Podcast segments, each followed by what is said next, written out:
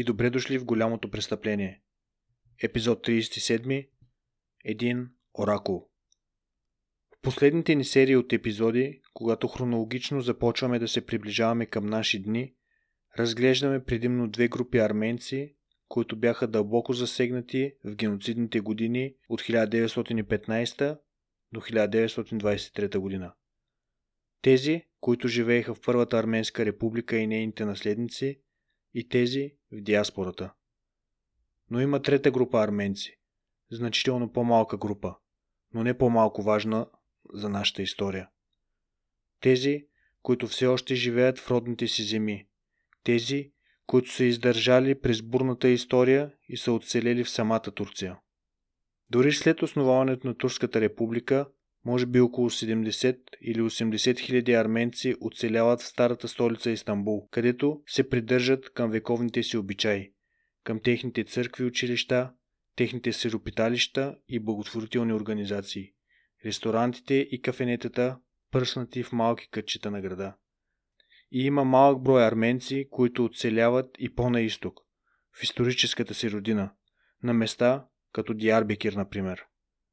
Някои живеят открито като арменци, изповядвайки апостолическата си вяра, говорейки на собствения си език, придържайки се към културата си. Към средата на миналия век те започват да мигрират в самата Армения или в общността в Истанбул, или се присъединяват към чужди семейства или просто измират.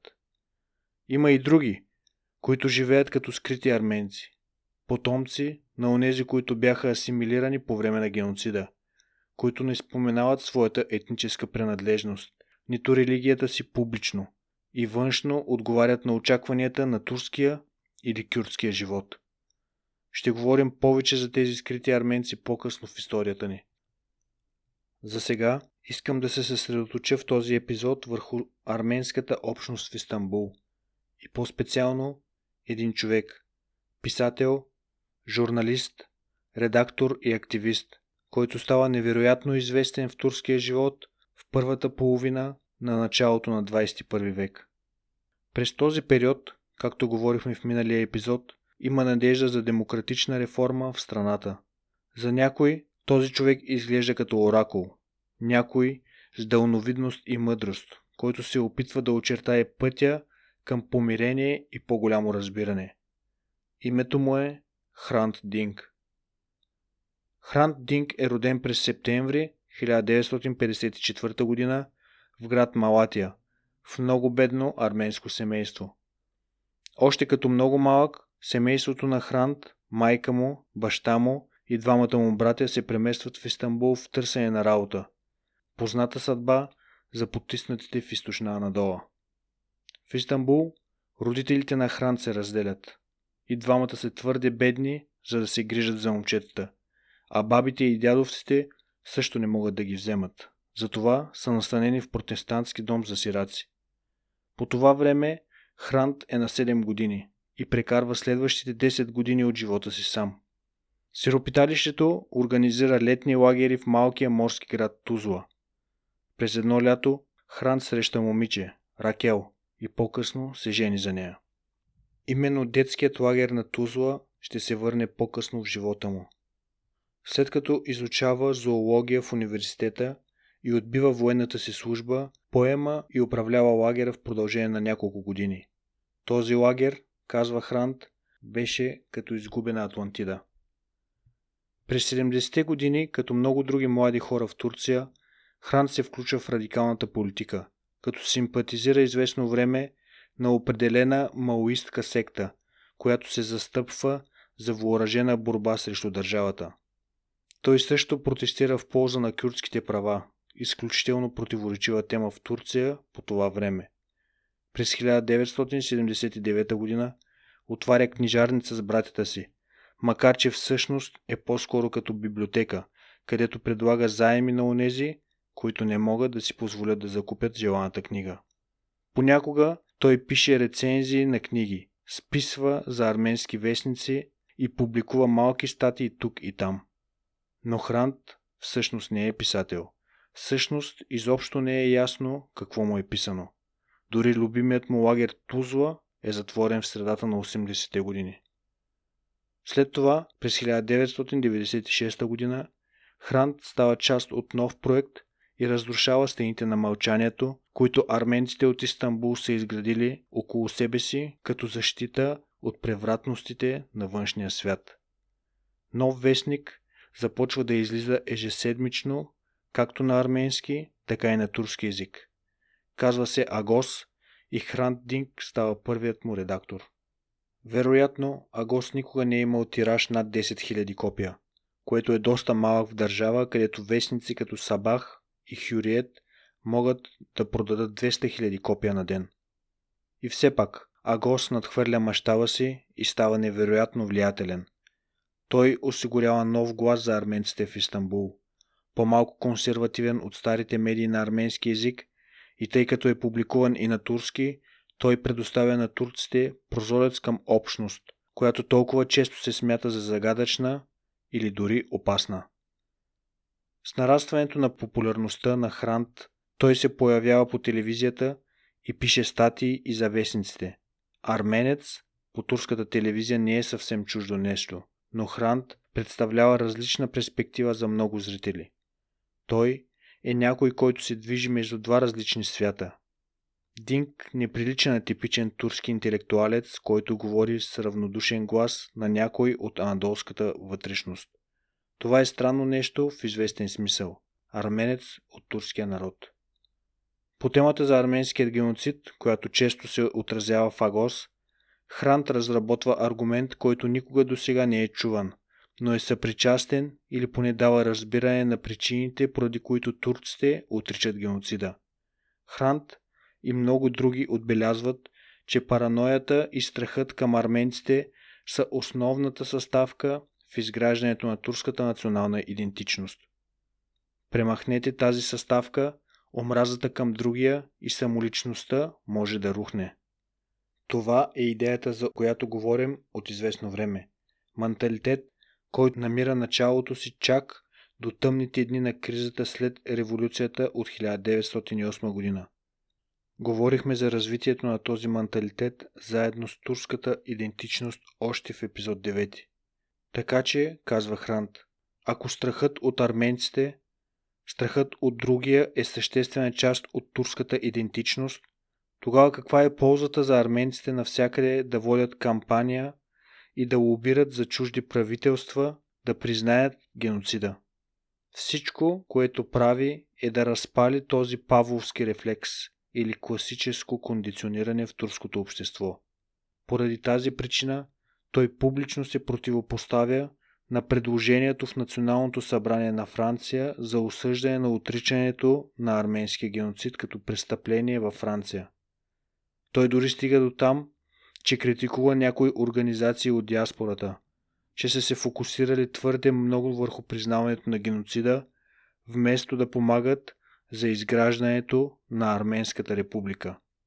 Вместо това, което е необходимо за обогатяване на знанията за геноцида и историческия опит на арменците, върви процес на това, което той нарича разбиране, изучаване, наблюдение, изслушване на другите, чувство на състрадание и съпричастност.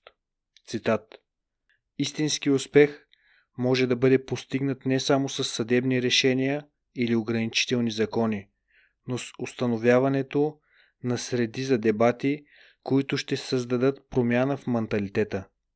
Отричането или признаването без разбиране няма да е от полза за никого.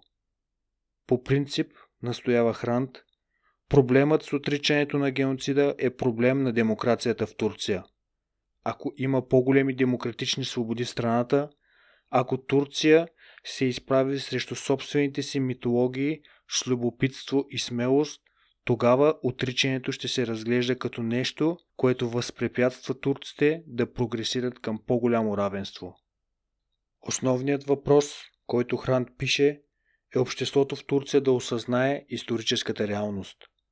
И това може да бъде възможно само чрез развитието на борбата за демокрация в Турция – когато се опитвате да приложите признание в общества, където знанието не е безплатно, истинският парадокс се появява сам по себе си. в общества, в които правото на знание не може да бъде упражнено в достатъчна степен, ако хората говорят и спорят само за знания, до които имат достъп, как тогава ще оцените това като престъпление? След като сте го определили като престъпление, ще бъдете ли готови да включите извършителя на ваша страна в борбата срещу геноцида? Ако човек знае само толкова много и действа според менталитета, който е формирал възоснова на това знание, каква промяна ще доведе вашият закон в неговия менталитет? В крайна сметка, турското общество не знае истината, но все още я отрича и то защитава онова, което знае, че е истината. За всичко това обаче, през 2004 година, Хран Динг се превръща в едно от най-известните имена в Турция. Той публикува статия в Агос, в която твърди, че Сабиха Гьокчен, осиновената дъщеря на Мустафа Кемал, първата жена пилот-изтребител в света и известна фигура в Турция, всъщност е от арменско потекло. Сега, в известен смисъл дали историята е била вярна или не, няма голямо значение. Доказателствата на историята са доста неясни и вероятно не е вярна. Но се видя, че Хрант е подкопал легитимността на една от най-известните фигури в турската история. Да не говорим за жена, която Мустафа Кемал, спасителят на нацията, е избрал, усиновил и отгледал сам. И тук има работа иронията. Гюкчен, независимо от етническия си происход, е първата в света жена боен пилот, защото е участвал в потушаването на кюртския бунт в Дерсим през 1938 година. Първият от многото опити на турската държава да разбие своето кюртско мълцинство. Въпреки това, след публикуването на тази противоречива статия, Хрант става мишена в очите на турските националисти и самото правителство. През 2006 година той е преследван от прословутия член 301 от Турския наказателен кодекс, който забранява обидата на турската нация. Това, което е направил, е поставено под въпрос в публична дискусия с въпрос дали може той самият да се смята за турчин. Хрант не е единствената публична личност, която е преследвана по член 301, който преди е известен като член 159, част от този набор от закони, които Кемал бе взел назаем от фашистска Италия, докато изграждаше републиката. Всъщност има редици опити за преследване, част от общ отпор на националистите срещу реформите, които се приемат в страната и новите разговори, които се провеждат заради тях. Известно е, че писателят Орхан Памук е преследван в сензационен процес, тъй като в интервю е заявил, че в Турция са убити 30 000 кюрди и милион арменци и почти никой не смее да спомене това.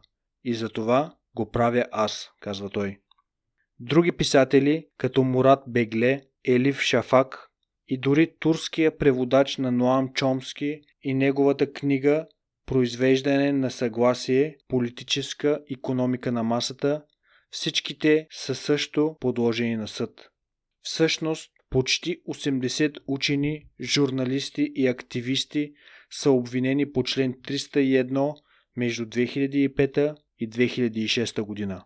И в повечето от тези случаи опитите за преследване са или прекъснати от съдя, или завършват с оправдания, или обвиненията биват свалени. И все пак те продължават да следват Храндинг. Той така и не получава подкрепата и солидарността на други известни писатели, като Орхан Памук. И със сигурност не продължава и не печели Нобелова награда за литература, както Орхан Памук. Повдигнато е второ обвинение за обида на Турция, което завършва с осъдителна присъда и 6-месечен затвор, който Хрант и неговите самишленици веднага обжалват пред Европейския съд по правата на човека. И на 19 януари 2007 година, в очакване на неизбежния трети процес, Хрант публикува статия, в която документира своите борби. Компютърът ми, пише той, е пълен с обиди и заплахи за смърт. Бил е в прокуратурата, за да провери дали властите могат да предприемат действия от негово име, но тя не му отговаря.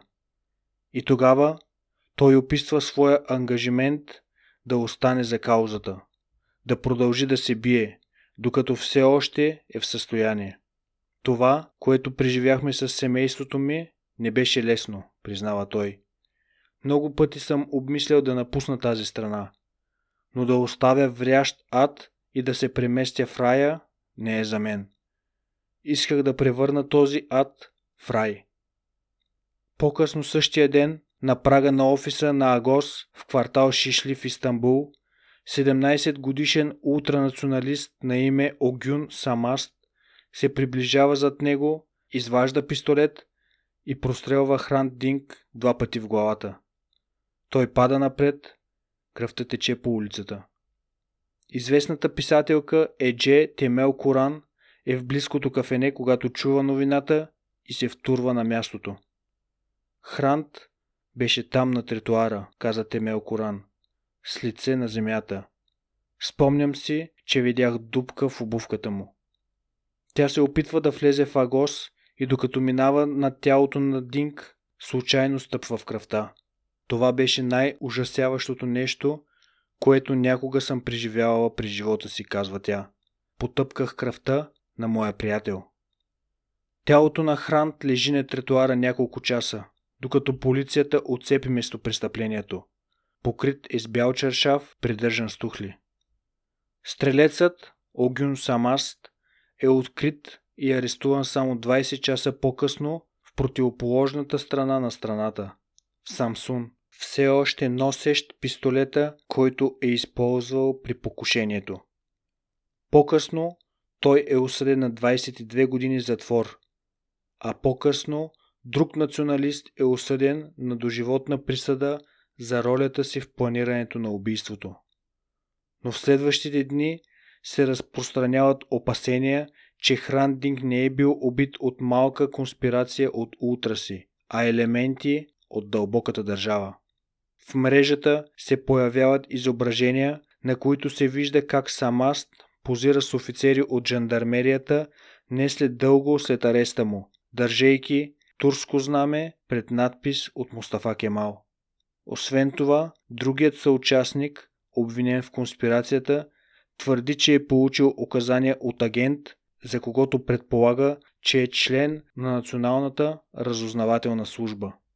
Въпреки обществения натиск на семейството на Динг, разследванията никога не стигат по-далеч. Въпреки това, смъртта му служи като изключителен катализатор. В деня на погребението му над 100 000 души се присъединяват към шествие от офисите на Агос до арменската патриаршия, като много от тях носят табели на турски и арменски език, казвайки всички сме Хран Динг, всички сме арменци. Година по-късно петиция е разпространена от приятели и колеги на Хрант, озаглавена Извинявам се. Десетките хиляди, които я подписват, твърдят, че цитат Моята съвест не приема безчувствеността, проявена към отричането на голямата катастрофа, на която са подложени османските арменци през 1915 година. Отхвърлям тази несправедливост и от мое име съчувствам на болката на моите арменски братя. Извинявам им се. Освен това, смъртта на Хран тласка много повече учени по-дълбоко към тяхното изследване на геноцида, неговият контекст и последствията му, включително много турски учени, които нарушават това табу. Следващия епизод ще проучваме тези изследвания, докато проследяваме все повече самия геноцид. За сега трябва да се помни. Убийството на Хрант Динг, сериозен писател и мислител, който не е извършил престъпление, е крайният израз на отричането на геноцида. Отричането убива. thank you